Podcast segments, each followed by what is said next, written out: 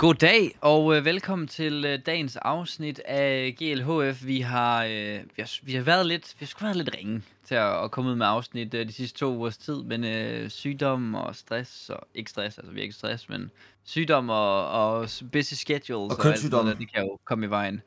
Og øh, nu er vi tilbage. Vi, øh, vi har også et spændende afsnit, fordi vi lige har afsluttet Blast, og vi lige har afsluttet CCT, og Device er tilbage og gør sig gøre nogle flere maps og alt sådan noget der. Så der er masser af spændende at snakke om i dag, og øh, det skal nok blive, blive rigtig godt. Velkommen til, øh, til dig, Jens, også. Tak. Øh, det, er jo, det er jo din stream, vi sidder på, men øh, det er er det. alligevel sige velkommen. Ja, men tak, og jeg er glad for, at du vil byde velkommen i dag. Vi forsøger jo lidt på at gøre os begge to til værter på det her, og jeg er jo sådan en øh, dominatrix, når det kommer til den slags, så jeg kommer meget Wow. nemt til bare at være ham, der, bare der, nu, nu er det fandme mig, der snakker. Så dejligt, Niklas, at du har lyst til at snakke en masse. Jeg glæder mig rigtig meget til at lave den her podcast med dig i dag. Ja, ja vi kommer ud på, øh, på Twitch, som altid nu, live her, og hvis man vil stille spørgsmål, så er man velkommen til det, og ligesom være med i, øh, i pandangen, og så øh, er vi på Spotify, som måske er der, der er også nogle af jer, der hører det. Så øh, hvis man gerne vil se det live en anden gang, så er det på mandag igen. Nok ikke lige på mandag, men, øh, men måske en gang i næste uge på, øh, på, øh, på øh, Twitch TV slash Wonderby, hvis man gerne vil følge med derinde. Vi har en masse spændende nyheder til jer i dag. Det er jo tier 1 Counter-Strike nyheder, som vi, øh, som vi skal dele, og øh, vi har lidt forskelligt. Øh, vi skal nok snakke en masse om Blast. Først skal vi lige dække sådan øh, landskabet sådan lige kort, og øh, den første nyhed, jeg har skrevet her i vores program, Jens, det er, at Cloud9 rygtedes at skifte Intos ud. Og øh, det synes jeg var en spændende snak. Ja, super spændende snak, og jeg vil sige, folk der følger med her og har set vores lille projekt før, ved nok også, at jeg tror, at vi begge to står lidt på den side, at måden at fikse et hold generelt ikke bare er ved at sige, vi tager den spiller med de dårligste stats, og så smider vi ham på porten. Fordi Ja. det er noget, vi har set rigtig meget, specielt jamen, på alle niveauer i virkeligheden i Counter-Strike, at man siger, jamen, vi, vi tager den spiller, der fungerer dårligst, og så, så skifter vi ham ud med en spiller, som har bedre stats. Og det at sige, at stats ikke har noget at skulle have sagt, er jo selvfølgelig, det er jo løgn, fordi det har det. Selvfølgelig betyder det noget, om man har gode eller dårlige stats. Men nogle gange, så kan man godt fortabe sig lidt i det, og jeg synes også, at det nogle gange godt kan blive en lille smule, en lille smule endimensionel måde at snakke om Counter-Strike på, når vi kun taler om performance rent stats-wise. Fordi mm. at spillet er så meget dybere end det, og der er også holddynamikker og sådan noget, man skal tage, man skal tage højde for. Så, så jeg ved ikke, altså generelt er jeg egentlig lidt modstander af det der med, at man bare siger, jamen vi tager den spiller, der er dårligst, og så skifter vi bare ham ud. Jamen også fordi, at dem, der rygtedes til at skulle være hans replacements, var jo blandt andet sådan noget Dungy og Buster, som jo bare vil være en en-til-en udskiftning af en ny person, der vil gøre det fuldstændig samme, leverer nok cirka de samme stats. Altså sådan, det gav ingen mening for mig, hvor at, har man lyst til, så var der sådan en spiller som Forrester, som blev nævnt. Jeg er ikke en, der har set øh, 500 Forrester maps eller et eller andet, men fik mig ligesom fortalt og, og læst frem til, at han var en spiller, der havde lidt mere firepower. Men så er der jo nogle andre ting, man, man giver op, fordi Inters har jo en forståelse for systemet, har en, en masse ting, som han ligesom, hvad kan man sige, bidrager med, og nogle ting, som Forrester skal sættes ind til og gøres op for, og jeg tror bare, vi er, vi er nok lidt i sådan en tid lige nu, hvor at, at folk begynder at føle, at nu skal vi have fire superstjerner for at kunne vinde, fordi nu har Face det, og, og det er ligesom dem, der er bedst, så nu skal vi deroppe af Heroic, alle kan frag, vi skal derhen, og det skal alle også kunne, og Inters kan også have gode games, men jeg tror bare, det føles bare ikke som, at Cloud9 har et problem med, øh, at de ikke kan skyde nok. Det føles som, at Cloud9 har et erfaringsproblem. De spiller ingen turneringer nærmest i løbet af året. Altså, de, de er... Hvornår spillede de sidst på lagen? Altså, de var selvfølgelig til Majoren, ikke? Og så før det, der var det sådan noget IM Dallas eller et eller andet. Ja, og efter det har de jo faktisk ikke spillet en turnering på lagen, vel? Jo, de Jamen, spillede, det lige, det. de spillede lige, øh, spillede de ikke Blast? Nej, det Nej, gjorde nej, de ikke det engang. ikke været til Blast. Altså, de har jo ikke nogen partnerskaber Nej. heller, vel? Så, så det er også sådan et hold, der... De kan jo godt glemme følelsen, tror jeg, af at have siddet på en lanes, øh, lanescene øh, sådan et par måneder efter, eller sådan. Jeg tror bare, der er bare så mange andre problemer omkring det her hold, og, og måske sådan ting, man kunne løse, og, og prøve at gå efter at fikse, end at skifte en spiller ud, fordi det er jo ikke fordi, at Inters bare er den eneste, der falder igennem, når det så, når det så gælder. Det er der jo også mange andre, der gør. Axel havde heller ikke verdens bedste major og sådan noget, så ja, jeg synes bare, det virker til at være lidt en, en lavet sådan måde at fortsætte det her system på. Om ham, der er dårligst, ham skifter vi ud. Altså, det, det fungerer jo bare ikke sådan. Men hvis vi skal se lidt på, sætte os lidt på, måske på den anden stol, så er der jo også, altså der, der er også et behov for, i den meta, som du selv nævner, med at vi har rigtig mange spillere, der kan bombe mange. Der er måske også et behov for, at folk som Inters vågner op, og vi ved heller ikke, vi ved heller ikke, hvad der sker internt på holdet. Altså, der kan være andre ting også, der spiller ind her. Altså, det er jo, det er jo noget andet, der er, og specielt med et hold som Cloud9, hvor jeg ved ikke, altså, jeg har ingen idé om dynamik og sådan noget. Altså, man kan sige, jo, de har været sammen længe, de har spillet sammen længe, men der kan sagtens være en masse gnidninger, som vi på en eller anden måde ikke ved noget om. Ja. Så det kan jo også spille ind i forhold 100%, til, hvad 100%. de tænker, at hvem der skal skiftes ud, og sådan ja. noget. Ja, og så, øhm, tror jeg også bare, at den gode gamle Counter-Strike-klan-mentalitet, den spiller også stadig ind, altså at de stærkeste bestemmer. Det, ja. det, det, jeg tror, at Cloud9 er jo meget sådan et hold, der er nogle gutter, som selv ligesom har kørt det her projekt. De har ikke haft den her kæmpe organisation bag sig, hvor der er nogen, der har taget beslutninger, det de selv skulle gøre.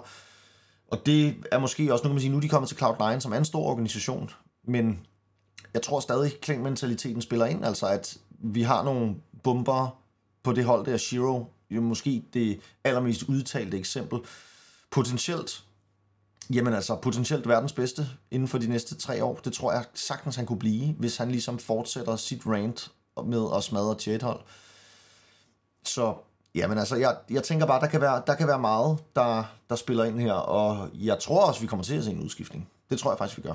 Det tror jeg også, vi gør, og, og det, det, altså, det er jo også forståeligt, han er jo den dårligst performende spiller, men det er mere bare det der med, at der er bare så mange andre ting, jeg føler, Cloud9 har brug for at kigge på. Altså sådan, de har brug for at få nogle partnerskaber. De kan ikke blive ved med at spille alle de her øh, altså sådan turneringer sådan øh, hver fjerde måned, hver tredje måned. Altså, de skal jo spille meget mere. De skal meget mere ind på de store scener. De skal sidde på dem nærmest på månedlig basis, ligesom langt de andre fleste tophold, de gør. Altså, det går bare ikke, at man kommer til major kvartfinalen, og så er det første gang, man sidder på en scene i et halvt år. Øh, altså, så er det jo ligesom at starte forfra hver eneste gang, føler jeg på en eller anden måde. Øh, ja. Og det, det er klart, at, at det, det gør det svært. Og så, så er der jo også bare nogle ting i deres spil, der er sådan, de er jo et kæmpe CT-hold, ikke? Altså, så hver eneste gang, de spiller på, på T, så taber de øh, 11 runder, og så comebacker de på CT. Altså, de har jo også nogle problemer i deres spil, og der er jo også en spiller som Naffen i deres IGL, og hans gameplan og coachen, der, der må også sætte spørgsmålstegn ved, når de ikke kan lykkes med, med bedre T-sider, end de gør. Øh, så, så det er jo ligesom meget bare for at sige, og det, og det ved du også godt, at, at det er jo bare ikke øh, så nemt, at man bare bytter, øh, bytter øh, dårligst rated mand ud. Ja, jamen fuldstændig enig. Det er et... Øh... Det er, det, er et, det er et problem for Counter-Strike, tror jeg. Generelt det her med, at vi bare skifter en mand. Og jeg synes, at... Øh... Ja, jeg, jeg er super spændt på at se, hvad de finder på. Der er masser af talent at samle op på CIS-scenen, så må ikke de finder en, der, kunne, der kan bombe også. Altså, vi har set Outsiders samle nogle vanvittige talenter op, for eksempel. Hvis nu man kunne få fingre en af dem, for eksempel. Eller, ja. Det, det er spændende at se, men altså Sanji, hvis de tager Sanji ind nu, så tror jeg, der kommer til at sidde mange trolls i chatten, som ja. skriver om, hvad fanden foregår der her? Fordi, hvorfor han er jo den samme spiller, han er jo den helt samme. Ja, han, ja. Blev, han blev godt nok skældt meget ud. Han var god til at kaste ja. granater, men han skød ikke så mange. Ja, ja, og det er Inters også, han har de anden bedste flashes på holdet og sådan noget, og det er jo bare en lille ting, men men der er jo altid bare flere sider af, af samme historie, og jeg, jeg tror måske, jeg er lidt i tvivl om, altså, jeg kan for eksempel for Heroic, jeg kan godt se, hvorfor de skifter Refresh ud. Han er jo ikke et dårligt spiller, men når det går på lagen, så var det lige hans performance, der dykkede gevaldigt, og sådan er det også lidt med Intos. Men det er også bare klart, at man ikke bliver bedre på lagen, hvis man kun spiller et lagen hver fjerde måned. Øh, Jamen fuldstændig, altså, og det, der er ingen, der er ingen tvivl om, at, at, at der, er, der, er, der var brug for på Heroic at gøre et eller andet for ligesom at blive de allerbedste. Og det har de jo lykkedes med. Altså, de har ja. fået et, en maskine i Yabi. Han er god både på de der lurks, han laver på T-side, de, den ankerspiller, han er på C-side. Altså, han, han er bare dygtig. Altså, og hvis, ja. hvis Cloud9 kunne gøre lidt af det samme, altså finde en, finde en, der også kunne være med til at tage map-kontrol. Altså, måske være, finde en, der kunne gå ind før Exile, i stedet for, at det ja. er deres en af deres måske bedste spillere, som skal entry frag. Altså det, det kan være, at de skal ændre en lille smule deres system, og det kan også være, at det er det, der ligger til grund for den her udskiftning. Altså at de ligesom tænker, jamen, Nafni kan godt spille den supportrolle med de flashbangs og alt det, som Inters gør lige nu, ja. og så kan man finde en, som måske har lidt mere firepower og lidt større x-faktor. For ja. det er klart muligt på CIS-scenen. Jamen helt sikkert, der, der er masser af talenter, og det er også det, der er fedt ved CIS-scenen og CS-scenen generelt, det er, at der står altid en ny russer bagved dig, klar til at overtage dit spot, hvis ikke du flækker de hoveder, du skal, og det synes jeg jo er, altså, det er jo et luksusproblem, øh, fordi de har så mange sindssyge spillere derovre. Så må vi ringe til øh, Nibble. Han har jo skiftet Ja, navn i øvrigt. Ja, han spillede sgu elendigt, men det skal vi snakke om senere, fordi... Han i, navn til øh, NPL, jo. øh, Har du set det? Har, hed han... Hed han øh, Han hed NIPL, ikke? Og det hed han. Han Nå, hed rigtigt. og nu hedder han bare NPL. Og jeg så, der Ja, var det det, er der interview med, ikke fordi vi skal snakke om det nu, men der var Nej. et interview med, med Simple, hvor han er ved at dø af grin, fordi han siger, oh yeah, and then we got the NPL, siger det så, og så, så, så, så flækker han sådan et stort smil, fordi man bare kan se, at han har lyst til at sige nipple, og man kan bare se, det er noget, de har snakket om, at han kan sgu ikke hedde nipple, Ja, ja. hvis han skal Nej, spille tier 1 Counter-Strike. Hold kæft, men, ja, men det er sjovt. Det, øh, ja, og, og han, han spillede sgu ringe, men øh, stakkels ham. Øh, Ancient Anubis, der kom en, øh, en lille update med nogle små hotfixes øh, til Anubis i, øh, i fredags, tror jeg det var. Og så kom der jo en ret stor update til Ancient. Og øh, hvis jeg bare lige kort skal, skal give mit take, så, så har jeg kigget lidt på det, og det er jo selvfølgelig en obvious øh, mere mere T-sided map, vi kommer til at se, fordi CT'erne er et sekund senere alle steder. Det vil sige, at CT'erne kan ikke på samme måde spille for flere områder. Hvis de gerne vil have midten, så skal der bruges nogle flere kræfter. Der skal laves nogle dyre, øhm, altså utility-wise, nogle dyre takes. De skal være klar på, at har, har T'erne bedste spawn, så kan de være langt tidligere ude i hovedet på dem. Øh, man kan ikke bare hoppe ned B med en dyb smoke, man selv kaster i løb, og så øh, højreklikke en flash foran sig selv på rampen eller et eller andet. Fordi når du er på rampen som T, eller CT, når det der sted på rampen på B, jamen så kan T'en være lige foran dig, lige rundt om hjørnet. Så der er sådan, der er nogle timings, der er helt off. Hvis man har bedste spawn til cave, så kan personen i cave, altså som T, stå på vinklen samtidig som du kan. Så der er bare en hel masse steder, hvor CT'erne lige pludselig ikke er første mand på bolden. Og det, øh, altså det gør jo en kæmpe forskel. Jeg glæder mig virkelig til at se, hvordan det kommer til at påvirke øh, pro-play. Ja, og det er helt sikkert, øh, jeg, jeg, jeg, jeg, synes, det er, jeg synes, det er en rigtig fed update faktisk, fordi jeg synes, det var nogle af de grundlæggende problemer faktisk på Ancient, præcis det her med, kombineret nok med den meta, vi har haft med M4'eren, som har været for god. Det ser ud som om, at de problemer er ved at løse sig lidt med den implementering af et lille nerf, som Valve har sat ind på den. Det kombineret med, at det har været meget svært for terroristerne at tage mapkontrol, har været Ancients største problem. Og det ser ud som om, at det måske løser sig nu. Det er, det er meget, meget spændende, spændt på. Ja, det, øh, det bliver rigtig nice. Jeg kan se Black skrive i chatten, at det mærkede de allerede til, til Power League-finalerne, og, og de var bare instant på, de der updates der, og det var de jo også i CCT i går. Øh, så der er, øh, der, der er fuld smæk på. Ja, med, øh, og det, det, er, det er jo dejligt at se, at updatesene bliver, bliver øh, lagt på. Lidt underligt, synes jeg så til gengæld, at CCT ikke havde valgt, at, at vi kunne få lov til at se Anubis, når de tager alle de andre updates. Men øhm, Ja, ja, map pool, det, det er selvfølgelig Det er, lidt noget det andet, men ja, ja, lang snak. Og, og det, jeg synes stadigvæk, det der er irriterende ved Anubis, det er, jeg har været inde og kigge, og ja, de har fikset en masse ting med ting, der falder igennem gulvet og sådan noget, men de har stadigvæk ikke fikset de der hjørner i B-main for eksempel, hvor man så man kaster ikke kan skyde ind, igennem. Og så er der bare sådan en usynlig lille hjørne, der lige er ekstra. Altså det er sådan, hvorfor, når jeg lige vil gå i gang med at fikse det, så fix det dog. Altså, Ja, kan noget andet, der faktisk pisser mig af, ikke? Noget der andet, der pisser mig af på Anubis, som jeg synes er noget, de burde fjerne, det er lydene af bådene i vandet. For det kan godt lyde lidt som footsteps, hvis man lige bliver taget off guard. Altså, mm, det er, jeg, det- jeg forstår ikke, hvorfor, hvorfor skal det element være der? Altså, det er, sådan, det er der, der der ikke. nogle gange lyder der bare sådan en bådlyd fra Du kan vandet. godt høre sådan en bådlyd, der de siger klok. Sådan en båd, Ej, der siger sådan the- der. Og det er bare sådan, det giver bare ingen mening. Altså, det, Nej, det, det er helt off. Altså, det er, det er, det er en lille, lille smule RNG, vi får ind i spillet, og det er bare ikke lækkert. Ja, altså, det skal det bare gå væk. sådan lidt, lidt throw-off på, Ja. uden grund. Ja. Ja, okay. Ligesom hvis man kunne tage en lille smule skade ved at blive bidt af en fisk, for eksempel. Ja, ja, ja, ja. Ja, bare sådan går rundt dernede, lige pludselig bidt i foden. Ja, så tager lige to i skade. Ej, Så kunne jeg se nogen få et, få et chok og råbe op, og det ene og det andet. Ja, vi får nogle fede clips med Jimmy, tror jeg. Ja, det vil jeg. Det vil, eller vil vi, ja. Spændende. Jamen, øh, der, der er vel ikke så meget mere at sige til det, at Ancient har ikke rigtig udfoldet sig sådan voldsomt endnu. Jeg er lidt i tvivl om, altså igen, jeg føler tit, at når der kommer sådan en update her, så, så føler vi som seere øh, og som average gamers, at den er meget større, end den egentlig er. Sådan, det, det virker altid til, at vi blæser den lidt op til at være sådan en kæmpe major game changer. Det ved jeg ikke, om det bliver på andre måder, end at at jeg tror ikke, at CT'erne kan gabe over lige så meget, som de plejer. Og det betyder, at der bliver naturligt mere kontrol til T'erne, og det giver dem bedre mulighed. Man stod jo altid som T og bare sådan, om hvis, hvis CT gerne vil have midt, så bliver vi nødt til at bare blive stående her. Altså, hvis de kaster Molo og Molo og Double Nader, så er det jo lige meget, hvad vi prøver. Så er vi alligevel døde, så vi bliver bare stående her bagved. Så må vi tage den sent. Det er jo fedt, at der er en variation nu, lidt ligesom på Mirage, hvor at hvis CT'erne gerne vil have top midt, så skal de fight for den. Den er ikke bare givet gratis. Og hvis T'erne gerne vil ud midt, jamen, så kan de nærmest det hver gang. Og så kan man ligesom spille mappet derfra. Øh, så det, jeg synes bare, det er fedt, at CT'erne ikke har fået lige så meget givet, og det bliver et lidt mere even map, og man kunne nok argumentere for, at nogle lignende øh, ændringer kunne være, kunne være relevante på andre maps, hvis man sådan generelt vil til at kigge lidt på, at maps er for CT-signet. Ja, altså, men jeg, jeg tror, mange af de problemer, som vi, vi ser her, det er altså også, det er også våbenmetaen, som har været et stort problem. Og jeg, jeg tænker, at mange af de ting kommer til at ændre sig nu, hvor at vi har en, en våbenmeta, som jamen helt givet kommer til at blive mere t-sidet, fordi AK'en igen bare er den bedste riffel. Vi kommer ikke til at se mange, der skifter en AK for en M4 nu på t-side. Kun nogle noobs som mig, måske. Men Ej. altså, det, øh, det, det, det er... Det, det har, det har folk jo gjort i, i stor stil, altså skiftet til silenceren, hvis man lige kunne se en silencer, der lå i stedet for ja. sin AK. Og det er bare, det er bare godt, at AK'en skal være det bedste våben i spillet, ellers så, eller i hvert fald bedste rifle i spillet. Ellers så, mm. så kommer vi til at have et problem i forhold til, hvordan runderne fordeler sig.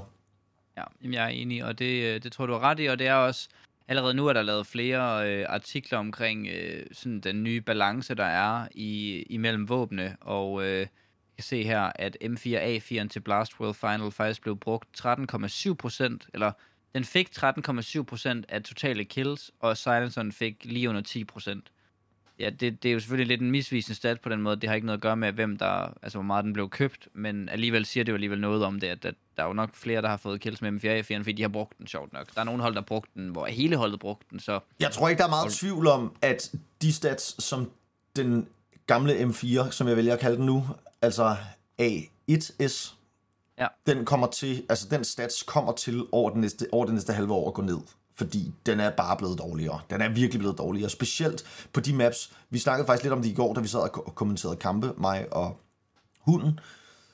Specielt på de maps, hvor vi har de lange dueller. Altså, den, er, den har stadig et potentiale på nogle af de baner, hvor man spiller positioner, hvor man er tæt på sin modstander, hvor man tit sidder bag smokes og sådan noget. Men på de maps, hvor vi har de lange dueller, der er den ja. anden M4 altså bare bedre. Ja, jamen, og det, det, det tror jeg også, der er mange, der vil være enige i. Altså Rain, han har jo været ude og lavet et interview omkring det, hvor han, han siger sådan nogle ting, som at for eksempel på Nuke Outside, der vil han gerne have en ADS, hvis så kan spam smokes, men på Ancient, når han spiller i Cave, så er duellerne alligevel så tæt på ham, at folk kan høre, hvor han spammer fra, så der giver det ikke så meget mening at have silencer buffen, så vil han hellere have nogle ekstra skud og alle sådan nogle ting der. Så, så det er sådan, for ham i hvert fald lige nu, som er en af de ja, en spiller, der spiller mange sådan nogle vigtige positioner på sit hold, øh, er, det, er det spændende at se, at han stadig vurderer, at der er forskel, men jeg tror også, at selv for en pro, det er jo ikke fordi, at han bare på, på, øh, altså på en, en lille måned eller en halv, to uger eller noget, lige sådan finder ud af, hvad der er bedst med det samme. Det kommer også til at, at ligesom ændre sig for ham og ændre sig for prosene generelt. Øh, så det skal nok blive, blive rigtig spændende. CCT er vores øh, næste punkt på programmet, og det er næsten dig, der lige der er jo, Det er jo dybt, har jo fingrene dybt nede Du er jo CCT'en. Jeg er jo CCT's far på en måde, kan man sige. Ja, ja, ja. Og, og det, er, øh, det er jeg, fordi at det har jeg jo vist rigtig, rigtig meget af på det seneste. Og det har jeg selvfølgelig primært, fordi at jeg ved, at der er en stor interesse i det danske Counter-Strike-community for at følge alles store helte Astralis. Og de har sgu haft det svært.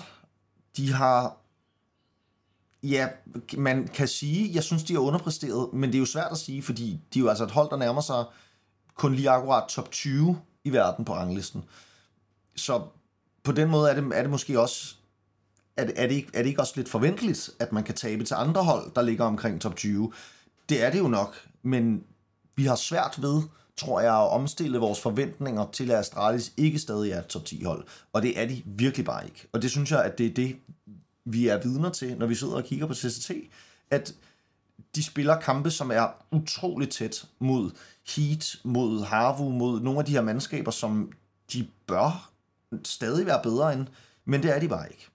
Nej, og det man jo også skal huske, det er jo, at Astralis er jo ikke et færdigt lineup. Altså det er jo det, som jeg også bliver ved med at holde fast i, og, og der er en masse snak i chatten om i går, som Mister skal skiftes ud, hvor jeg sådan, hvorfor er der snak om, at Mister skal skiftes ud? Han er jo ikke engang inde Altså sådan, han er bare stand-in. Det er tydeligt, de har opdateret, de har opdateret deres øh, hjemmeside for nylig med, med mainholdets øh, indstillinger eller sådan noget, og, og, øh, og der var Mister ikke engang på listen.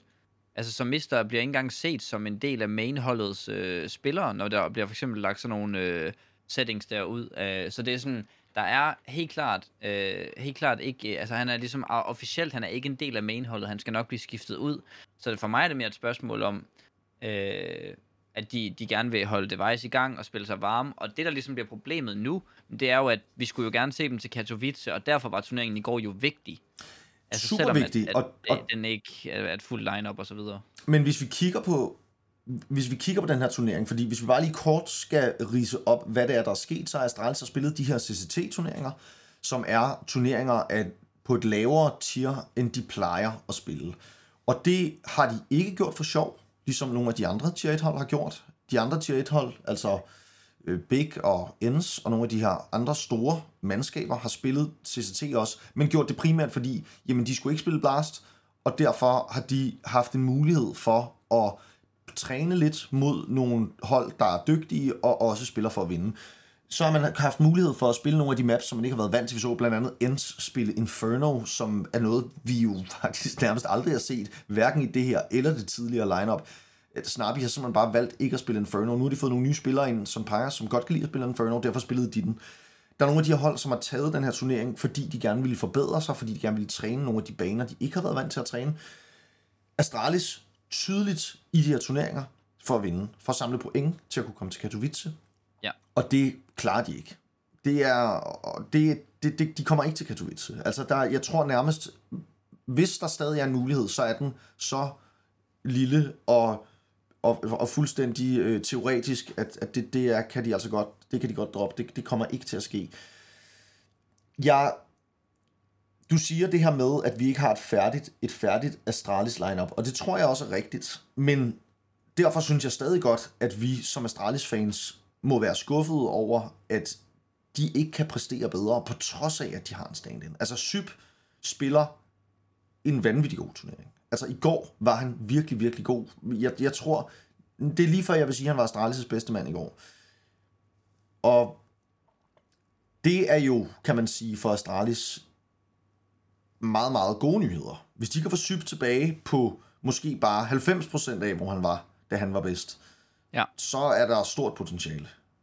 100, og det er jo det, vi, vi går jo alle sammen og undrer os over, hvem, er, altså, hvem skal være nummer to udskiftning, for mit vedkommende i hvert fald, så er det den oplevelse, jeg har, at, at der kan ikke kun være mister, der skal, der skal smides øh, altså, ud, der, der skal noget mere, der skal måske noget mere til, det overvejer folk i hvert fald, og er det Glaive, er det Syb, det er jo nok det der, det står imellem, øh, og, og jeg er sådan, Jamen, jeg går ud fra, at Device er taget til Astralis også for at spille under Glaive, så jeg kunne ikke forestille mig, at han skulle ryge nogen steder, og lige så spiller Sybning så også godt, men er det godt nok til at være major vinder? Altså, så skal man virkelig have en seriøs opgradering til Mister. Ikke fordi Mister er dårlig, vel, men mere det der med, at vi skal have en tredje stjerne ind, fordi Blame for Device spiller godt, men det er jo ikke meningen, at man, at man skal lægge alle sine æg i, i to mands kurv. Så sådan, der er brug for en tredje spiller, der også kan flække og, og men, rense, fordi øh, det, det er ikke nok med de to. Men det er på noget andet, som jeg godt lige kunne tænke mig dit take på, fordi det sad Nikolaj, hunden og jeg og talte en del om i går. Det er det her med, hvem er lige nu Danmarks næstbedste hold?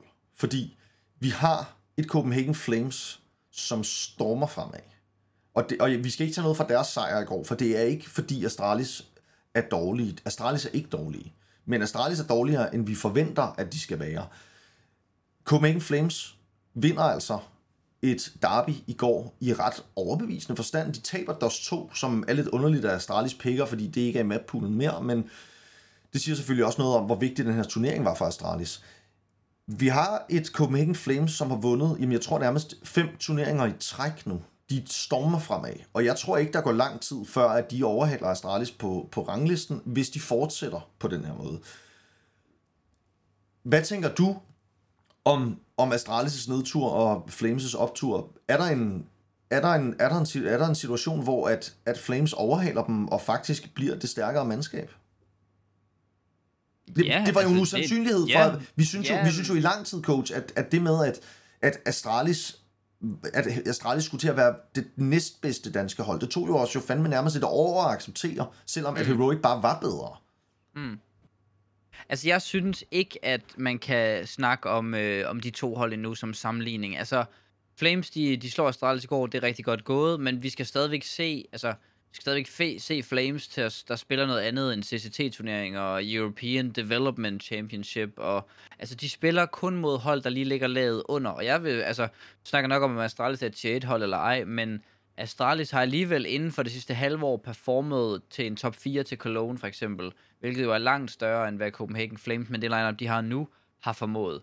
Så der er stadigvæk en del for mig at se, før at Flames kan kalde sig et bedre hold end, øh, end Astralis, og jeg synes Sprout er et langt bedre bud på et hold, som er øh, relativt dansk tættere på at, at, være, øh, at være det næstbedste danske lineup, hvis man kan tage dem med øhm, end, end, end Flames er. Der skal meget mere til. Øhm, selvom de ser virkelig gode ud, så er det jo stadigvæk spillere, som, som der mangler at vise sig på en scene større end det her. Alle de her spillere, der spiller på det her hold, har været lige så gode, som Flames er nu.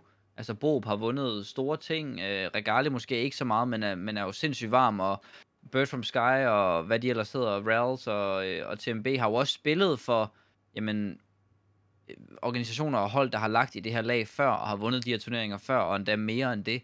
Så sådan, der er, øh, det, det er, jeg synes ikke, der er en sammenligning som sådan. Måske niveau lige nu, men sådan generelt, hvem er det bedste hold, og det største hold, og det andet største hold i Danmark lige nu, jamen altså, så synes jeg ikke, at der er sådan en sammenligning at have endnu.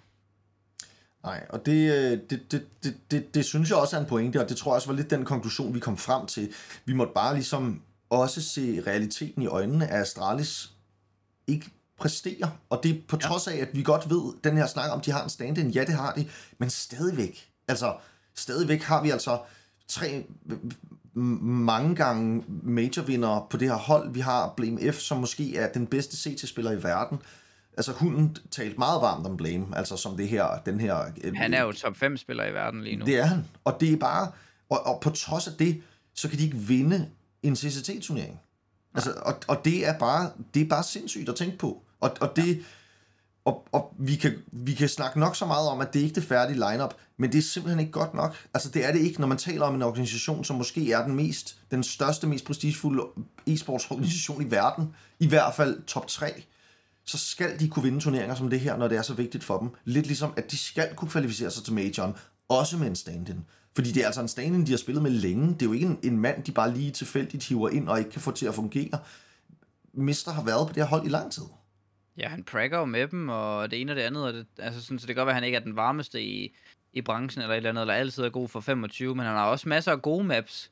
Og det er sådan, det er jo, ja, det, det er svært at ligesom blame det på, på stand-in. Det vil jeg heller ikke sige, men det er mere bare for at sige, at der skal ikke være snak om, hvem der skal skiftes ud, altså om Mister skal skiftes ud, for det skal han selvfølgelig, og det bliver han også.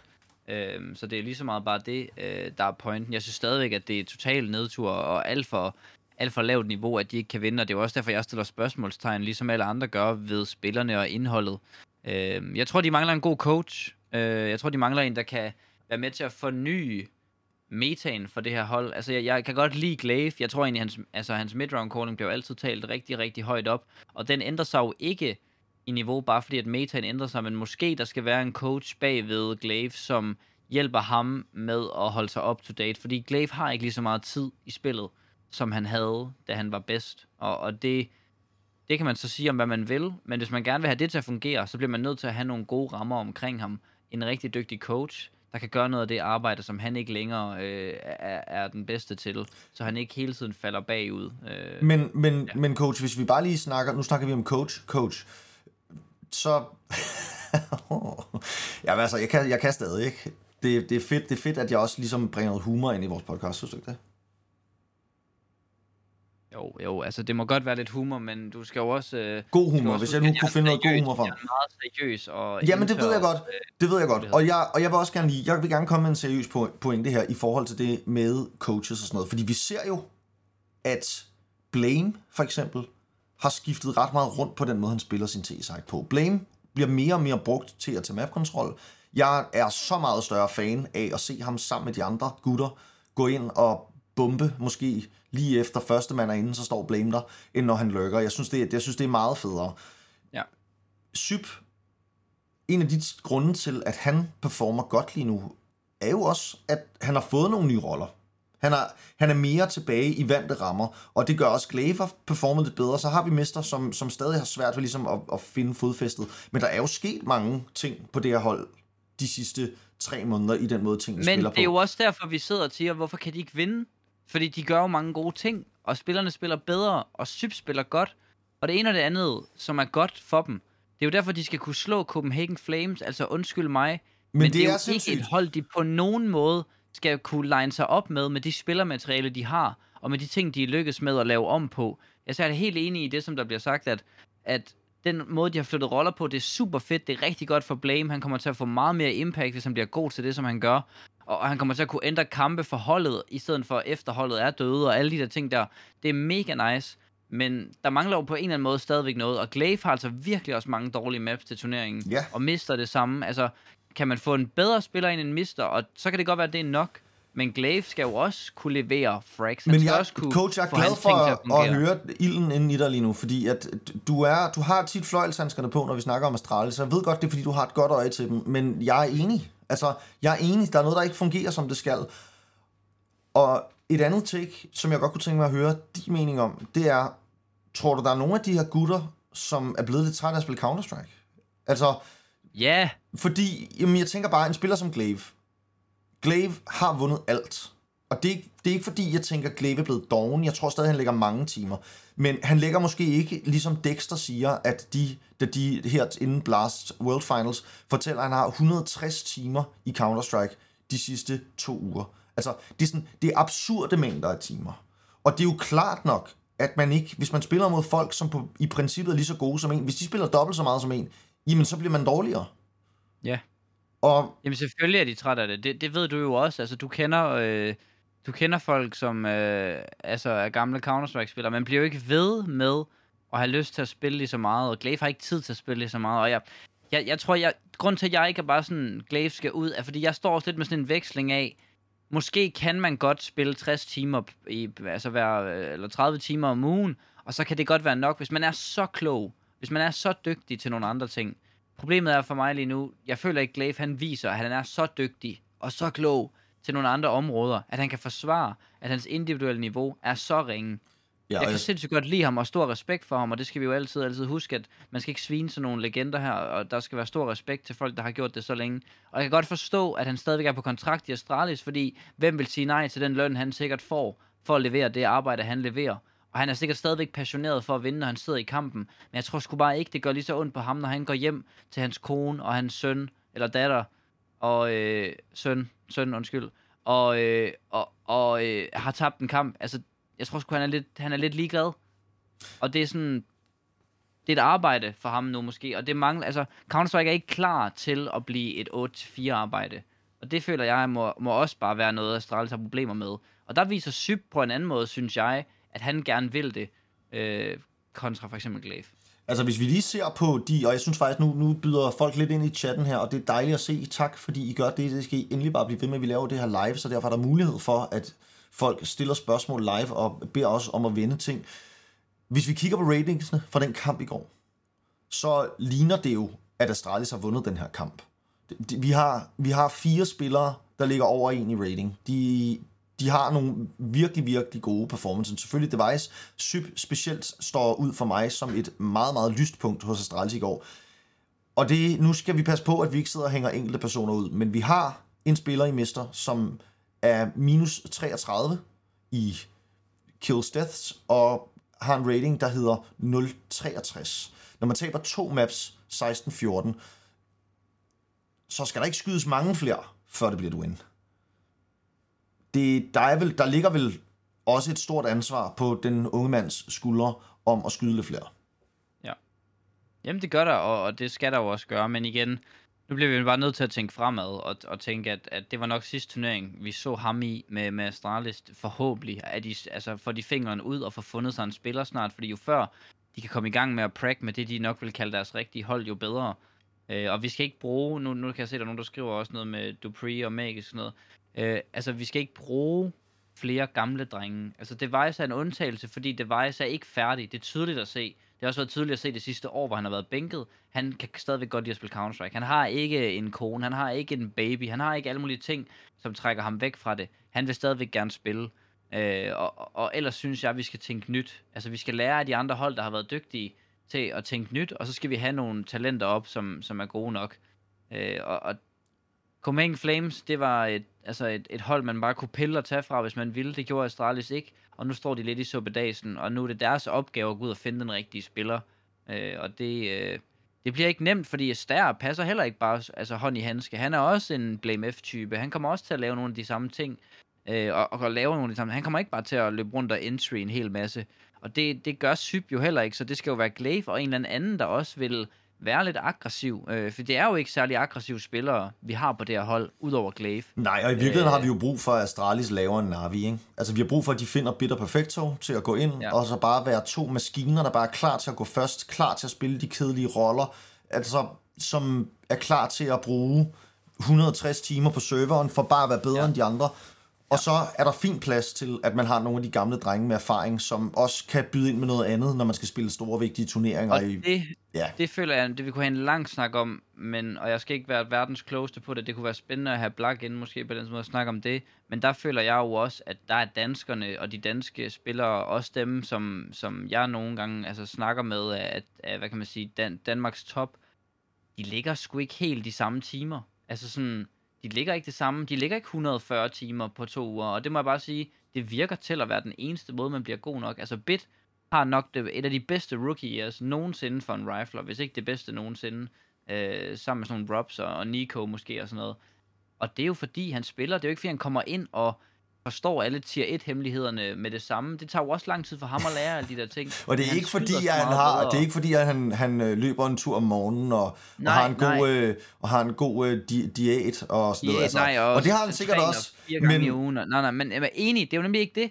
Altså han har bare bumser i hele krydderen, og så sidder han sgu bare og plukker hoveder øh, hver eneste dag, øh, 10 timer om dagen.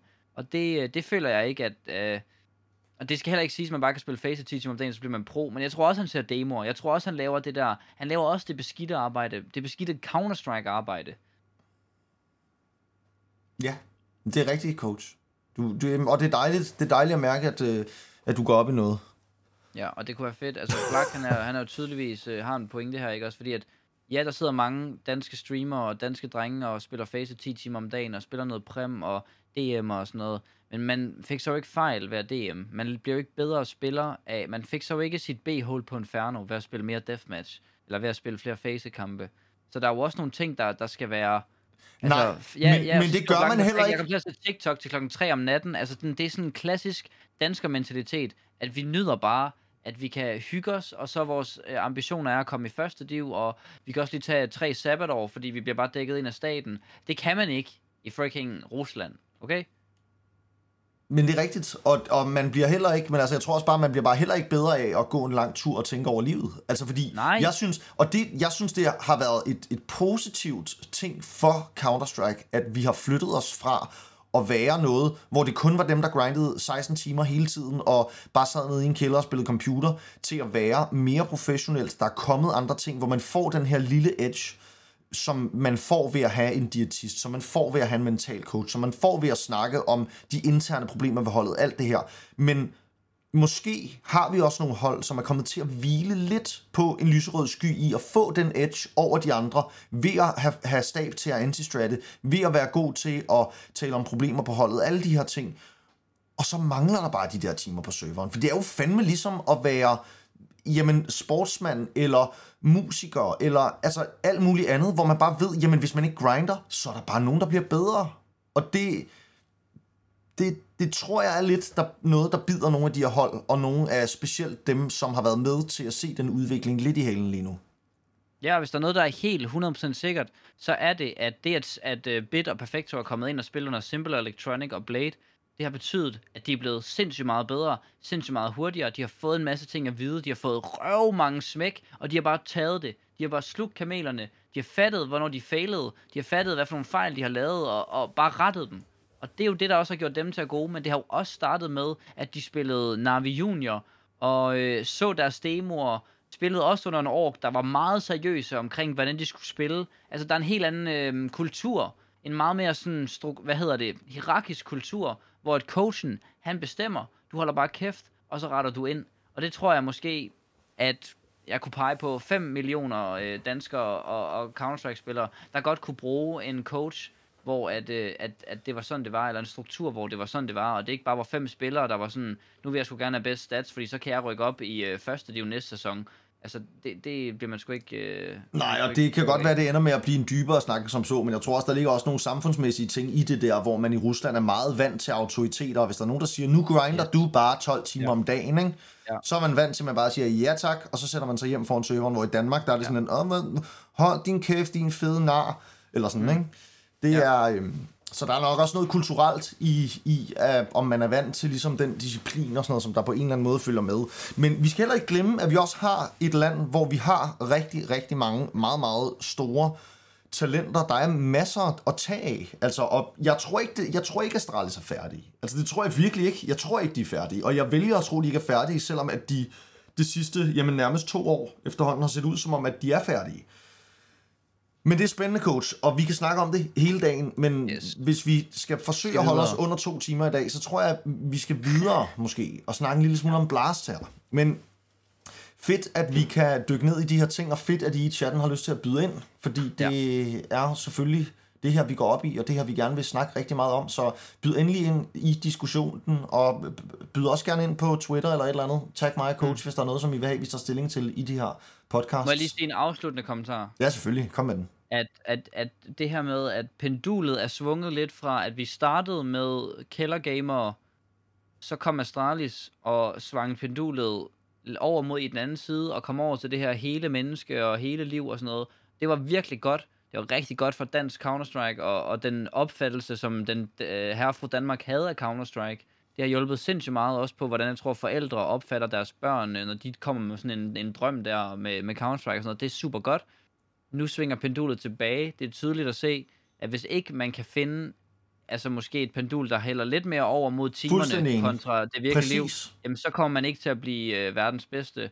Og det er jo så det, man skal gøre op med sig selv, om man vil have et øh, top 20 hold, hvor man kan tage hjem og passe sine børn og være sammen med sin kone, og så kan man møde ind næste dag kl. 10 og starte igen. Eller forventer man af sin, øh, sin øh, kaptajn og sine spillere, at de går hjem og ligger to timer ved DM ved siden af. For det kan man jo ikke kræve i sådan en kontrakt der. Det har man jo aldrig kunnet. Det har bare aldrig været et problem. Godt. Fuldstændig enig. Jamen fuldstændig enig, coach. Og det var faktisk også præcis det, jeg prøvede at adressere lidt tidligere, at vi måske har sovet lidt sovet lidt ja. på succesen i Danmark yes. og sagt, jamen vi er bare bedre end de andre, fordi vi er bedre til at opbygge organisationer. Og det har vi også ja. været, men når man så møder Bitter Perfecto på serveren, som spiller Counter-Strike 20 timer i døgnet, og også ligger og varmer op i søvne, altså så er det bare, så er man bare dårligere. Altså, det er bare, uh, det er bare fucking virkeligheden, altså. Nå, men vi skal videre, coach. Vi skal snakke om Heroic. Har du fået varme? Ja, det har jeg med med. Puh, det var en intens diskussion. Ja, meget intens. Men altså, vi diskuterede ikke rigtigt. Vi har faktisk brug for nogen, der ikke er enige, føler jeg. Ja, det er rigtigt. Det må vi hive ind næste gang. Hvis der er nogen, der føler, at de har noget at byde på. Øh, vi kan også spørge Kasper Witt. Ja, lad os ringe til Kasper Witt. Hvis der er nogen, der har direkte kontakt til ham, så lad os lige snakke med ham. Ham kunne vi godt tænke os ja. at snakke med i næste afsnit af vores podcast. Heroic. Blast. Blast. Config som stand-in. Bare det i ja. sig selv er jo noget, som vi sandsynligvis måske også, hvis vi ikke skal have coach til at sidde i bar mave om fem minutter, så kan det godt være, at vi skal gå hurtigt over den. Øhm, coach, hvad, hvad den, den historie med, at Config nu har spillet for Heroic, har jo så meget sådan altså, der, der har været bad blood, det har der 100%, ja. også mellem Config ja. og Heroic, og pludselig så er han manden, der skal hjælpe dem til et trofæ til Blast. Det gik ikke helt, som de havde forventet, eller det ved jeg faktisk ikke, om det gjorde. De så faktisk varme nok ud. Hvad, hvad, hvad, hvad tænker du om, øh, om, om den historie? Jamen, jeg tænker, at at jeg kan godt forstå, at man nogle gange tweeter nogle ting ud, som man kommer til at bide ind i røven, og, øh, og man skulle måske allerede med at have sagt det, og så får man lige pludselig brug for at være gode venner med Heroic på et tidspunkt, og så står man lidt med, med en uheldig situation, men som han selv sagde i et interview, det var vand under broen for, for begge mandskaber, eller for begge parter, øh, og, og ja, jeg, jeg er måske sådan lidt sådan whatever-agtig i forhold til, at, at jeg føler egentlig et eller andet sted, at at det er fedt, at Konfig får en chance, og at øh, han får en chance for at vise, at han er god, og det er jo tydeligt at se, at han stadigvæk er god, og jeg gider ikke fokusere så meget på, at han var da også træt af, at Heroic blev øh, accused for at snyde. Det var vi da alle sammen. Øh, og, og der var da også sikkert også mange af os, der i perioder tænkte, at det havde Katie og Nortesis og Stavn og så videre, sikkert har også haft noget med at gøre med. Men det er på en eller anden måde også bare nødt til at komme videre fra. Og det føler jeg, at det giver egentlig god mening, det her med Config. Jeg føler på ingen måde, der er sådan en Config, nu går han over til uh, Heroic uh, Astralis' store rivaler. Altså, der er slet ikke sådan en, uh, en det ved jeg ikke, Michael Laudrup skifter til Real Madrid. Eller Nej, eller, eller altså, Kærby. Det er jo ikke, det er jo ikke Kærby Nej, om igen. overhovedet ikke. Nej, og man kan sige, han er, også blevet, han er også blevet smidt ud, ikke? det er jo det, han er jo ikke blevet bedt om at gå til, eller han har jo ikke selv valgt at komme over til Heroic, han er ligesom blevet sat i en situation, hvor det har været hans eneste mulighed, øh, og er jo egentlig den bedst performende spiller for Heroic til, til Blast, så det er jo, det er jo bare, en, jeg synes, det er en fin historie, og øh, det er jo nice, at han får lov til at, at vise sig lidt frem igen. Øh, ja, om jeg så tror på hele den her reformed config øh, fortælling, det er sådan en anden snak. Men, ja, men vi skal jo se det, før vi tror det, ikke? Er det ikke sådan, ja, ja. det er med alt sådan noget, at der er, der er, øh, der er, der er, folk, der, der er folk, der snakker, og så er der folk, der gør, ikke? Og det, det skal vi ja, ja. ligesom se, at, at, at config er. Altså, vi, config vi har brug, snakker meget, han skal til at gøre Vi har brug for at se, at config ligesom kan komme tilbage og være, spille på højeste niveau, fordi ja. han har godt nok været Jamen, han har jo været, han, han har, han har jo været den, som alle snakkede om i, jeg ved ikke hvor lang tid, altså som, som den her kæmpe stjerne, som ikke rigtig er blevet forløst endnu på en eller anden måde, og han er jo stadig ikke blevet det, selv ikke på Astralis kunne det ligesom lykkes. Og jeg tror ikke kun, det var Configs skyld, for at være helt ærlig. Jeg, jeg tror, det er nogle af alle de her ting, som vi også har siddet og snakket om lige nu. Fordi Config er også en mand, jeg har en fornemmelse af, putter mange timer i Counter-Strike.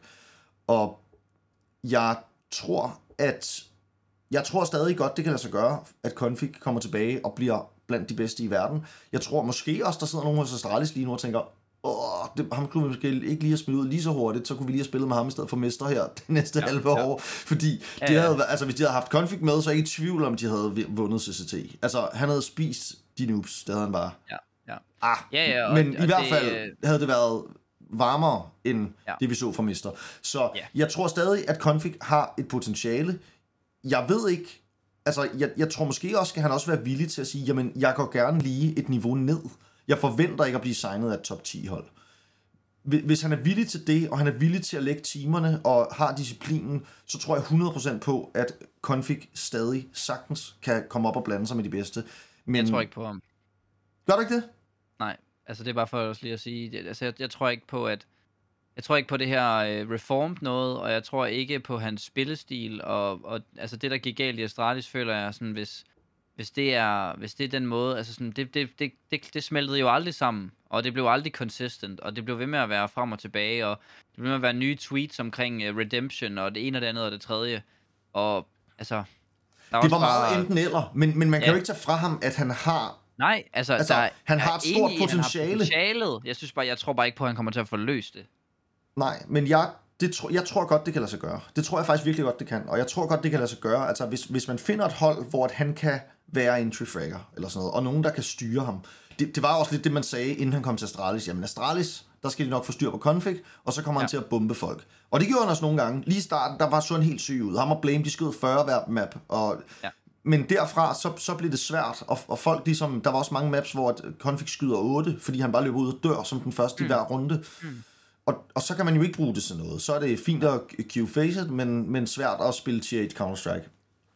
Præcis. Jeg tror på, at hvis der er nogen, der kan finde ud af at bruge ham rigtigt, så er der stadig et potentiale, og også en mulighed for, at han kommer til at spille i toppen igen. Jeg tror bare, måske han lige skal gå et skridt ned og sige, okay, det er fint nok for mig at spille på et tier 2 hold lige her til at starte med, og så grinde mig vej til der, toppen. Det skal være, at, der, at det nøgleordet det der med, hvis der er nogen, der kan finde ud af at bruge ham, så er der et potentiale. Det er der, hvor jeg er i tvivl om, der er nogen, der, der kan finde ud af det. Øh, ja, fedt. Jamen, øh, god snak. Heroic røg ud, og det var jo fair nok, og jeg føler bare også, at de var et hold, der lige havde vundet en turnering, og det var egentlig det, var egentlig det de kom efter i 20, 2022. Øh, det var at tage et trofæ, og nu er de klar til at, at sætte speederen i bund, og, og prøve at se, om de kan hive en to-tre stykker mere i 2023. Det vil være... Øh, det vil være rigtig godt. Jeg, jeg tror ikke, det betyder så meget for dem, det her. Nej, og jeg, jeg synes også, at, at de meldte lidt ud inden det her med, at de har brug for, at Stavn lige kunne få et pusterum, lige få lov til at trække vejret, inden at det næste års grind ja. går videre. Og på en eller anden måde, så var det her World Finals, det var lidt sådan en det var, ikke, det var ikke et must for dem at vinde det trofæ. De, de, de havde det fint nok med at gå ind og lave en, en fin performance, og jeg synes faktisk, de så okay ud også med Config. Altså, ja. de, de fik Config til at fungere ja, ja. nogenlunde. Altså, det, det, det, det gik fint. fint, og han var, han var god, og alt var som det skulle være, så jeg tror, du var helt ret. Det er bare det videre. Næste punkt, Coach DP. Ja. Face. Yes. Er de, hvor de skal jeg synes være? Du ikke, at det, jeg, jeg synes du ikke, at altså det der med, at... at det blev ikke face af Iran. Er vi ikke enige om nej, det? Vi det troede ikke det. Iran, I foråret troede vi det. Præcis, de vandt de fire største turneringer, man kunne vinde, og så har de ikke vundet en eneste turnering siden. De har været dårlige øh, efter sommerferien. Det har de altså. Ja, og, og de har fået et lille comeback her. I de, altså, de har været i, i, en, i en semifinal og en finale her de sidste to turneringer og sådan noget, så der har været et comeback. Men der mangler et eller andet, og det er også det, Kerrigan siger. Vi mangler, at vi kan lukke vores kampe. Vi mangler, altså, de mangler noget kølighed, og når de kommer foran, hvad var det, 11-4 eller sådan noget på Inferno, og så G2 henter dem ind igen. Altså, sådan, det, det skete ikke for gamle Face, eller sådan. Det, de, de kunne lukke deres kampe, og der mangler et eller andet lige nu, og, og hvad det lige er, det er svært for mig at sætte fingeren på, men det blev ikke det Face 2022, som, som det lignede, det skulle blive i starten. Og det, de har lavet i år, er stadigvæk historisk. Jeg tror aldrig, der er nogen, der har gjort det før, men man har bare glemt det lidt allerede, fordi det, det gik så meget ned ad bakke. Ja, fuldstændig. Det er, det, det er et hold, der ligesom skal finde sig selv igen. Og jeg tror også, noget af det kan nok også tilskrives, at de var rigtig svære at spille mod i starten, fordi der var så meget, man ikke forventede. Altså, en ja. stor del af Carrigans gameplan virkede jo også som om i starten, og det er også ligesom den måde, vi har kendt ham, det er at skabe kaos. Hans T-sites ja. er fucking svære at spille imod, fordi det er bare, der er så meget fart på. Altså, CT-sites er også i virkeligheden. Altså, der bliver taget meget kontrol på CT-site. De vil gerne frem og tage dueller. Og det har bare været svært at spille imod, og ja, der er, der er nok her i løbet af det sidste halve år blevet mere en altså outsiders og den måde, de spiller på, ikke for at sige, det er deres spillestil, som vi kommer til at kigge på kun fremadrettet. Men det har, det har sat sig lidt på metaen. Og ja. det er svært at spille Counter-Strike imod, specielt hvis man spiller som, som Face spiller. Så jeg, jeg er spændt på at se, hvad der sker med Face. Jeg tror også, de skal rejse sig forholdsvis hurtigt, for der ikke begynder at være tilt i lejren, og nogen begynder at snakke om udskiftninger, og når man hvem er den dårligste, og hvem er problemet, og tilbage til den gamle snak om, når man Carrigan, han kan heller ikke skyde nok, og det, altså, hvis ikke de rejser sig, så, så tænker jeg godt, at vi kan se en Carrigan, der måske snart siger, okay, det var sgu også det for mig, jeg skal også lige have nogle børn, og måske være coach et eller andet sted. Ja, ja jamen, jeg kan godt se, hvad du mener, men jeg tror også, den måde, de taber på nu her, den er også sådan lidt... Altså, de taber til G2, som vinder turneringen, og G2 har en, en vanvittig turnering. Det samme gør de jo til Blast Fall Final, League, taber til dem, der vinder turneringen. Og sådan, det er ikke... Altså, det er ikke kritisk endnu, sådan, men, men de vil jo gerne være verdens bedste, de vil gerne vinde turneringer, og det, øh, det har de jo så bare ikke lige formået i noget tid. Øh, det har, set, det har set dårligt ud, men vi må også give dem, at det er blevet bedre. Og så tror jeg, at vi skal, vi skal lade den ligge der, øh, for ikke at gå for meget over tid her, fordi vi har jo også en masse andre hold, vi skal igennem. Ja, men lad os Outsiders, gøre det. Outsiders, øh, også bare lige berøre dem kort, kommer direkte fra Majoren, og, øh, og ligner jo et hold, der øh, sagtens skulle gå ind og vinde den her turnering, men, men det var også klart for de fleste, og det var også det, jeg hørte rundt omkring i, i de andre sådan, snakke, jeg, jeg har været øh, hørt, og podcast og så videre, at, at øh, det er svært at vinde en turnering lige efter man har vundet en major. Altså det er svært at, at tage det der, øh, det der momentum, fordi det er bare noget særligt lige at at vinde det, og man rammer et bestemt high, og man skal måske egentlig bare lige have det reset, der skal til. Øhm, så, så jeg forventede ikke, at de ville gå ind og vinde. Jeg forventede ikke, at de ville få så hård klask, som de fik. Nej, de blev testet øh, faktisk. ja, det gjorde de. De blev virkelig manhandlet. Men igen, det var også G2, der, der øh, gav dem en ordentlig en over nakken, og jeg tror, de vandt 16-1 på Mirage, ikke var lige ved at tage den 16-0. Altså, det, øh, det var hårdt for, for outsiders, men jeg tror ikke, det, det er ikke så vigtigt for dem igen. Altså, sådan, man skal også kigge på, hvad betyder det lige for holdene. Og øh, jeg tror, da de kom lidt bagud, så tror jeg at det var sådan, lad os lige gå på vinterferie, ikke? Altså. Ja, ja, altså jeg ved ikke, Outsiders, det er et svært mandskab at placere, synes jeg. Og jeg er i tvivl, altså jeg tror noget af det, der også gjorde, en ting er deres spillestil, noget af det, jeg også tror gjorde, at de havde så stor succes ved Majoren, som de havde, det er også, at folk har undervurderet dem. Folk har ikke forberedt sig til Outsiders, som de har forberedt sig til Navi og Face. Altså, det, det, det, det er jeg helt ja. sikker på. Det, Ja. De er blevet, jeg tror, de blev undervurderet lidt til den major der. Og det, jeg, jeg er faktisk lidt i tvivl, om vi kommer til at se Outsiders løfte trofæer næste år. Altså, jeg, mm. jeg tror måske godt bare, det, det, det, det var det. Altså, det, det var lidt ligesom, da Gambit vandt en major. Altså, at så bliver der plukket lidt nogle spillere rundt omkring, som er gode. Altså, jeg kunne sagtens se Flit, nogle af de andre maskiner på det hold der, ligesom sige, jamen, de ryger sgu videre og bliver maskiner på et andet hold. Vi sad lige og snakkede om Cloud9, der mangler en mand. Jeg kunne Ja, sagtens... Navi, Navi, Jamen præcis, jeg kunne sagtens se det ske, at, at Outsiders måske ikke får den samme succes, som de har haft her. Altså, jeg, jeg tror ikke, der er nogen, der forventer, at bare fordi de vandt den her major, så er de blandt favoritterne til at vinde den næste major. Nej, det tror jeg heller ikke, og det, det må vi jo se. Altså, jeg, jeg vil glædeligt have, at, jeg skal, at vi skal spise vores ord på den, fordi jeg kan mega godt lide dem, men øh, de skal jo bare lige øh, komme tilbage, og altså, de er jo et hold, som aldrig kan regne ud, og det er også det, der er fedt ved dem, at, at de giver jo seriøst aldrig op, og de er bare sådan på en eller anden måde en, en maskine, og James udgav en fed IGL-video for, et- for et par uger siden, hvor han også fortæller en masse fede ting om, hvordan Snakker den om, at han ikke tisser IGL. inden en stor kamp, sådan, så han altid lige er lidt på, sidder lidt ude på stolen, når han skal huske at gokke ja, alt det der. noget, noget i den dur. Ja, ja, kom lidt gode tips og tricks. Han har øh, nogle syge tips. Du ja, skal lade ja, være med men at han har- tisse. Du er altid lidt bedre, hvis du skal tisse, fordi så er du hele tiden sådan lidt nervøs. Eller sådan. Det, har, det føler jeg ikke, han har sagt. Men, øh, Men det er tæt på. har sagt nogle syge det er tæt på Jamen, de ting, han siger. Det er det. Men okay, videre, fordi vi skal også nå det hele. Outsiders, vi ses. Vitality er næste på linjen her. Øhm, og mit spørgsmål til dig, det er, om vi tror, at det her lineup det sådan bliver ved. Fordi det er jo et lineup der skal vinde majors. Jamen, det er det. Og altså, det kan de jo ikke. Mm, nej, det er et problem. Det vil jeg, det vil jeg gerne med i. Det, det er et problem. Vitality er ikke nået helt dertil, hvor man håbede, at de var nået til på det her tidspunkt. De har spillet sammen længe efterhånden. Det er ved at være noget tid siden, at Astralis sagde farvel til Sonic Magisk og Dupree. Jeg ved også, at planen for dem var en langsigtet plan. Altså, de har lagt en plan, som går helt ind i 23, hvis det ikke 24, om hvornår Ja, at det her hold plan, tror jeg, de skal, sagde, det var. ja, skal performe. Så jeg tror, at de, de ved godt, at de har lagt en lang plan for netop Ja. at gå imod det her, som vi også talte om tidligere, at når vi laver bare udskiftningerne, tingene ikke fungerer. De tror virkelig ja. på den her core af de her fem spillere. Men jeg tænker også, at man, hvis man sidder i Vitality-ledelsen lige nu, begynder måske at ryste lidt på hånden i forhold til, skal vi gøre et eller andet, der Ja. giver Saiwu bedre muligheder for ikke at skulle have en 51 rating i hver kamp. Og vil det oplagte bud ikke være... Altså, jeg havde jo skrevet på Twitter, at jeg tror måske bare, at Dupree vil være ved at være sådan done, og han er... Øh, han er, hvad skal jeg til at være far, og vi kender jo, at vi har lige snakket om, at man vil være træt af at spille Counter-Strike på et tidspunkt, eller sådan ting. Han bliver egentlig deres anden best rated spiller til, til turneringen, og det er skræmmende nok i sig selv, fordi det skal han ikke være, og det, det, øh, det mangler selvfølgelig en hel masse fra, fra nogle af de andre.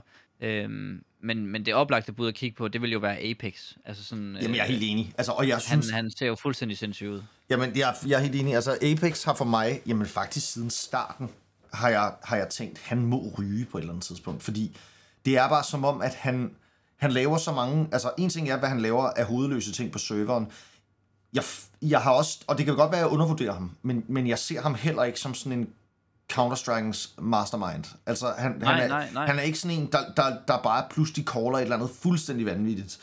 Altså, han, det, det er ham, der, der har taktstokken, og jeg ved også, at nogle af de andre hjælper ham med at calle en gang imellem, og sådan noget, ligesom det er på mange moderne Counter-Strike-hold, at det ikke ligesom er en, der bare har lederrollen. Men det betyder jo også, at han skal være han skal være sikrere. Altså, jeg, jeg synes også, det må også være bedre. usikkert. Det må også være usikkert at spille under en kaptajn, som man aldrig helt ved, hvor man har. Altså, Ja. kaptajnen skal jo ligesom være det der sikre anker, der siger, nu gør vi lige det her. Og ikke en Ja. mand, der i en fuld buy round bare lige hopper igennem en smoke midt på Inferno og dør til en AVP, der står og holder den. Eller sådan, altså, Ja. Og man sidder og kigger på det og tænker, hvad fanden foregår der? Hvorfor gjorde han det? Altså, løber han tør for batteri på et keyboard, eller hvad, hvad, hvad sker der? Men altså fuldstændig. Og det er jo også det med, når han spiller for eksempel B Inferno, som er sådan et map, de spiller tit, og øh, det er sammen med Spinks og sådan noget, og Spinks har ikke rigtig spillet det og sådan noget. Det er jo dømt til at gå galt og være ustabil derover, når hans medspiller ikke engang rigtig fatter mappet, og så skal han sidde og være kaptajn over det. Altså, øhm, der er ingen tvivl om, at Vitality aldrig nogensinde vinder en major med Apex som IGL, og det føler jeg sådan, det, det føler jeg bare ikke, at det, det, må, det kan vi ikke være de eneste. Det vil jeg jo citere dig for, hvis du nu vinder den næste i Paris. Jamen, og det må de gerne, altså det må du meget gerne gøre. Tak. Øh, men men det, øh, det ser jeg simpelthen bare ikke ske. Og, og igen, jeg tror måske, jeg kunne egentlig, altså, ja, så kommer man til Paris, det er Frankrig, okay, og, og alt kan ske, og ligesom Outsiders kan vinde en major, så kan Vitality jo også. Men på papiret, så, så er det jo bare ikke sådan, det burde gå til. Altså, den, det Apex-niveau, han leverer lige nu, det burde jo ikke være nok til at vinde en major. Nej, men jeg er helt så på den enig. måde er jeg også bare meget sådan, det, så, så er det sådan, okay, men så, lad os så, hvis de lykkes med at vinde major, så er det jo super, men det er jo ikke consistent, det er jo ikke en god plan, det er jo Men- bare en hug og håb. Men coach, jeg synes også bare stadig, at vi, vi har også stadig et hold her, hvor at jeg synes, det ligner, at de ikke helt har styr på kommunikationen. Altså, det, det er som om, at de ikke helt har løst den der med, at der er nogen, der stadig er mest komfortable på fransk. Altså, jeg ved, at de skiftede nogle spillere på et tidspunkt, fordi at, altså, dengang de spillede med Misuta for eksempel, altså han sejlede rundt, kunne man se nogle gange på kommunikationen. Altså så, så, så kunne man se, at han havde ikke forstået, at der kunne være en mand på kort, og så pludselig bliver den skudt i ryggen, eller sådan. Altså, der var nogle helt tydelige situationer, hvor man kunne se, at kommunikationen fejlede. Ja. Jeg, jeg, jeg synes stadig, det lugter af, og jeg, jeg aner det ikke. Det er, det er udelukkende fra, hvad jeg ser på serveren, men jeg synes stadig, det lugter af, at der er noget kommunikation en gang imellem, som ikke helt er up to speed. Altså, der, der er noget grus i maskineriet, når det kommer til at få kommunikeret i pressede situationer, som stadig er et problem for dem. Ingen tvivl. Lad os hoppe videre. Og øh, der er en, der spørger, hvilken IGL kunne give dem noget stabilitet. Det, øh, det, det har jeg faktisk ikke lige tænkt over. Det øh, vil jeg ikke begynde at kaste mig ud i, men øh, Hvad med Snappy? det kunne vi sikkert snakke, snakke om på et tidspunkt. Ja, ja, et godt, et godt bud har jo også lykkedes med Spinks og alt sådan noget der, så der vil helt sikkert være noget. Øhm, Bare lige hans Snappy ind. Det vil også være en del mere komfortabelt, tror jeg, for både Magisk og Dupree at spille under øh, både en stabil IGL, men også en IGL, der, øh, ja, der tydeligvis øh, gennemarbejder tingene og laver nogle fede executes og, og har nogle har nogle bedre planer og sådan virker generelt bare til at, at give lidt mere til sit hold af struktur, øh, hvilket jeg synes kunne være, tror jeg tænker, jeg kunne sådan nogen som Dupree og Magisk, som jeg har lykkedes i sådan noget før, kunne måske være godt for dem. Yes. Øh, lad os Navi. lige prøve at stryge lidt hurtigt igennem, også så vi når det hele. Neville. Ja, Skiftet navn. Har ikke hjulpet ham. NPL, he still suck. Men øh, det, det fede ved Navi er jo, at de har prøvet noget nyt. De har taget en 6-man roster ind, igen prøvet at implementere en ny spiller. Det gik heller ikke perfekt for Bit fra starten af, da de gjorde det med ham. Det blev rigtig godt. Jeg tror, det kan blive okay. De er nok også ved at finde ud af, skal de have SDY, skal de have NPL, skal de have en, en helt tredje? Jeg det tror, de skal have en helt tredje coach. Jeg, jeg tror, tror jeg stadig, også. altså, Ja, jamen, der er ikke noget af det der, der sådan helt fungerer. Altså, Nej. som der Young er stadig... Altså, jeg synes, jeg synes faktisk, han er okay. Jeg, Ja. jeg synes, han gør det okay. Men jeg synes ikke, eller det gør han ikke. Han er ikke god nok til, at de... Vi kan ikke få en Navi-æra med som der Young. Nej. Det, det kan vi ikke. Det, det tror jeg virkelig ikke på. Altså, det er som om, de har simpelthen ikke løst det efter Boomage. Han forsvandt og gik under jorden, og noget af det har måske også noget at gøre med, ikke bare rosters, men at når man har en, når man har nogle unge mænd, som er i udlandet og spiller rigtig meget computer og ikke bor derhjemme, og derhjemme, der er der bare, bliver der bare bumpet hver dag. Det, det, Ja. det, det tror jeg også må være noget, som selv på disciplinerede maskiner som Simple må betyde noget, og det har han jo også udtalt, altså at det, Ja. det ikke er en nem situation at være i. Så også lidt, også lidt synd for Navi, at de står i den her situation, Mega at, at, ja, at vi har spillere fra Rusland og Ukraine, og de to lande er i krig med hinanden. Det, det må, altså, de, de må have en eller anden aftale om, vi snakker ikke om det, fordi det, det, jeg, eller, jeg ved ikke, hvordan de håndterer det. Det, det, er, det er ud over min fatteevne, hvordan man kan håndtere det, men øhm, Ja. fuldstændig Ja, vanvittigt. det, det er fuldstændig vanvittigt. Jeg er bare glad for, at Bit er god igen, og øh, jeg er sikker på, at, at der er jo masser af folk derude, når vi kan pille fra. De kan nok få lov til at vælge basically, hvem de gerne vil have. Hvis de gerne vil have Hobbit, hvis de gerne vil have Intos, hvis de gerne vil have Forest, og altså, de kan, de kan, nok, de kan nok få lov at tage Norbert og Fame, og altså, de kan bare pege på den, den CRS-spiller, de gerne vil have, og så kan de nok få ham. Så de skal bare finde ud af, hvem det er, de gerne vil have. Men det virker til, at de er meget mere til at køre en mand op igennem systemet, som vil være en del af det system, de prøver at bygge. og det, det kan jeg elsker også jeg. Ja, Det det, elsker jeg. Jeg elsker, Ja, at de ja. er så gode til at bruge det der, det der system af... Øh, Det er de bedste. Det er de, de bedste til. Det er jo også Navi Junior, der, der bliver ved med at, at producere de her... øh, en Simple, Simple nævner både Monesi, altså, eller det bliver nævnt Monesi og Bit og NPL her, men der bliver også nævnt Headtrick. Simple nævner ham selv i et interview, altså, som også er den her Orber, der er sådan upcoming, ikke, som de også havde inden kort. Altså, det, det, det virker også som om, at, at øh, hele Navi-orken og spillerne også tror på det her, på den her måde at gøre det på. Så det er rigtig godt. Lad os gå videre til Liquid, som øh, kom videre i Blast på grund af deres, de point, de havde fået i det her system. Og så kommer de i finalen, spiller rigtig godt. Yakinda falder igennem, og det virker også lidt som om, at der mangler stadigvæk den her Orber Liquid. Øh, altså Yakinda er jo fuldstændig vanvittig. Elise og Naf, de spiller også rigtig godt for det meste. Øh, men der mangler, altså hvis man skal være efter nogen, så skal man jo efter OC, der bliver ved med at sådan, ikke at performe sindssygt godt. Øh, Nej, han er sådan medium, ikke? Altså, det, det er som ja, om, men han, har... ender jo alligevel med sådan en 1 rating, hvor man er sådan, ja. ah, som Orber, Jamen, jeg er enig. man kommer i finalen, og man vinder mange kampe og sådan noget, så skal man jo levere noget bedre end det der. Han, han, er, han er som de har ikke, altså, og, og han har stort potentiale, det synes jeg, han har. Altså, han laver nogle vanvittige ting engang mellem OC. Han, er, han, har, han har noget x-faktor, og han har noget af det, som, som Liquid har manglet. Altså, fordi Liquid, de er jo fandme et hold, der har spillet uden Orber, jeg ved ikke hvor længe. Altså, de, de kan bare ikke finde en, der spiller AVP.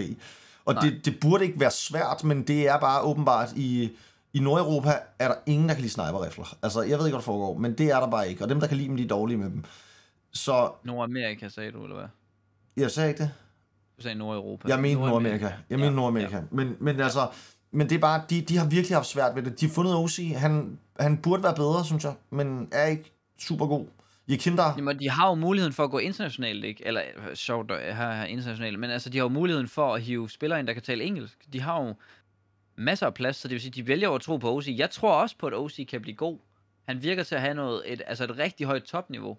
Så det er bare at finde ud af, hvordan gør man ham consistently til sådan en 1-10 rated over, fordi de bliver han jo, det, de så skal er jo tage... jo et instant top 5 hold. I, der er ikke noget mere Adderall. Var det ikke det, de sagde, de gjorde, til, da de vandt deres major?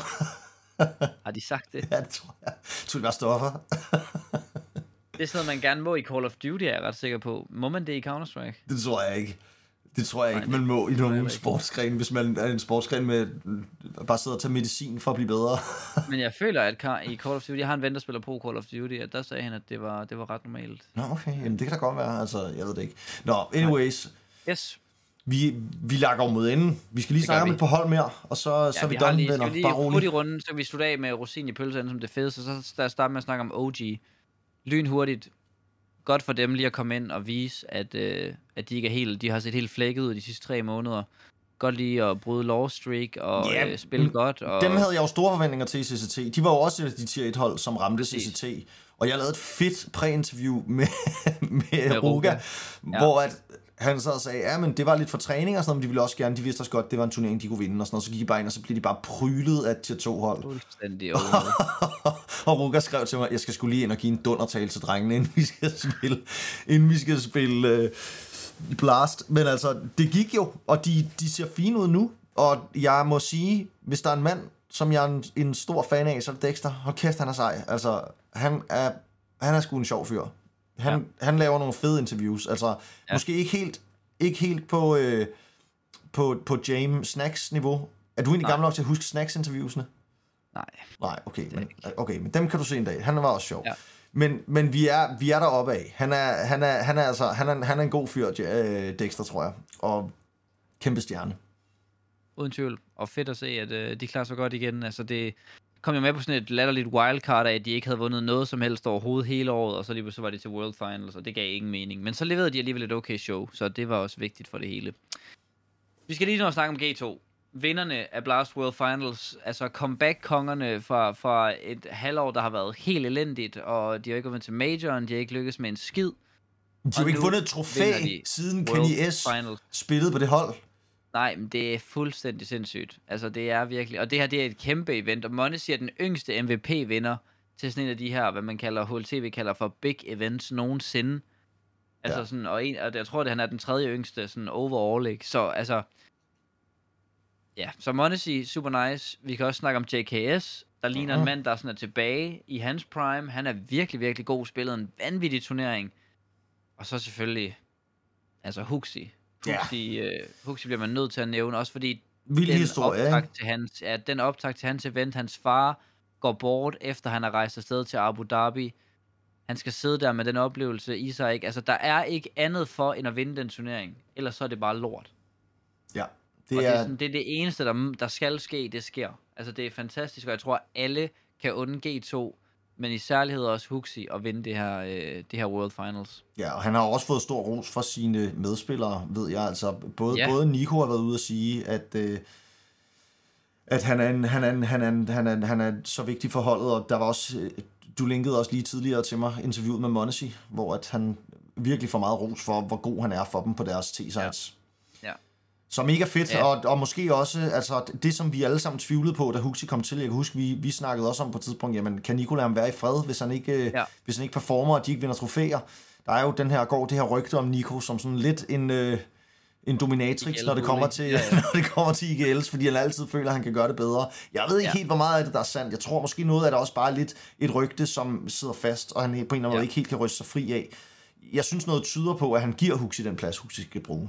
Det gør han, og det virker til, at hele holdet stoler meget på Huxi, og det er det, der er vigtigt, og det tror jeg så er det, der er blevet talt ind i holdet, og Huxi er egentlig også ude at sige dagen efter her, øh, eller om aftenen, eller et eller andet, hvad de vinder, øhm, at, øh, at Nico han også øh, tog over for callingen på noget tidspunkt, og det synes han egentlig var fint, og det var lige det, der skulle have ham i gang, og så kørte de den derfra. Altså, det er jo, det er jo også et eller andet sted nice, fordi vi behøver sikkert gå og fundere om, om Nico nogle gange kommer med et call. Selvfølgelig gør han det. Han er en super dygtig spiller. Hvis det kører for ham, så ved han lige, hvad holdet skal gøre omkring ham, for at han bare kan vinde runden selv. Det skal man have spillere, der kan gøre. Men som sagt, det er for os Huxi i gang. Det er det, Huxi oplever fra det. Og det vigtigste er jo, at det fungerer for dem internt. Og der, det virker bare til, at der er et godt kammeratskab, der er god banter, der er god hygge. Øh, og, og det er jo bare sindssygt vigtigt, for det er jo fem spillere, der hele tiden ender med at være abroad, ikke? Og, og sjældent, altså ikke altid er hjemme, og der er det bare sindssygt vigtigt, at de fem spillere, de har det godt. Monesi, der nok ikke altså, kan komme tilbage til Rusland, frem og tilbage og sådan noget, ikke? Altså, det er sindssygt vigtigt, der er god, øh, god interne øh, øh, vibes og sådan noget, og det virker bare til, at det er der. Monesi er jo, er jo super godt PR-trænet. Han er jo med det samme ud at sige, at det er alle andres skyld end hans egen, at han bliver MVP og sådan noget. Og det er jo, det er jo stærkt øh, i en ung alder at, at tænke i de baner allerede. Men han var sgu også bare fucking sindssyg. han er så altså, sindssyg. Altså, altså han er så sindssyg. Var han sindssyg? Han er fuldstændig sindssyg. Og han skriver, det... at han var lidt nervøs, og han kommer til at own endnu mere næste gang. Altså sådan, så det er bare vildt. Ja, men han er owner. Han er owner alle. Han spiser noobs, den mand. Det gør han bare. Det, det er for sindssygt. Ja. Coach DP? Ja, det var lige, hvad vi kunne nå lynblast her. Det var det, vi nåede for i dag. Der er ikke mange gode snakke. Ja, men vi kunne have snakket meget mere. Og, og jeg vil sige det sådan her, det er også lidt, fordi vi har sovet lidt i timen, og måske ikke fået sendt helt så meget, som vi gerne ville de sidste par uger. Ja. DP har været travl. Han har også været lidt syg. Det, det var lidt svært at lave podcast. Og er det influenza? Jeg har også været lidt syg, og vi har haft det, vi har haft det fint nok, men vi har ikke lavet podcast. Nej. Og det gør vi nu. Så forhåbentlig er vi ikke helt ude her, og kan også godt optage lidt her.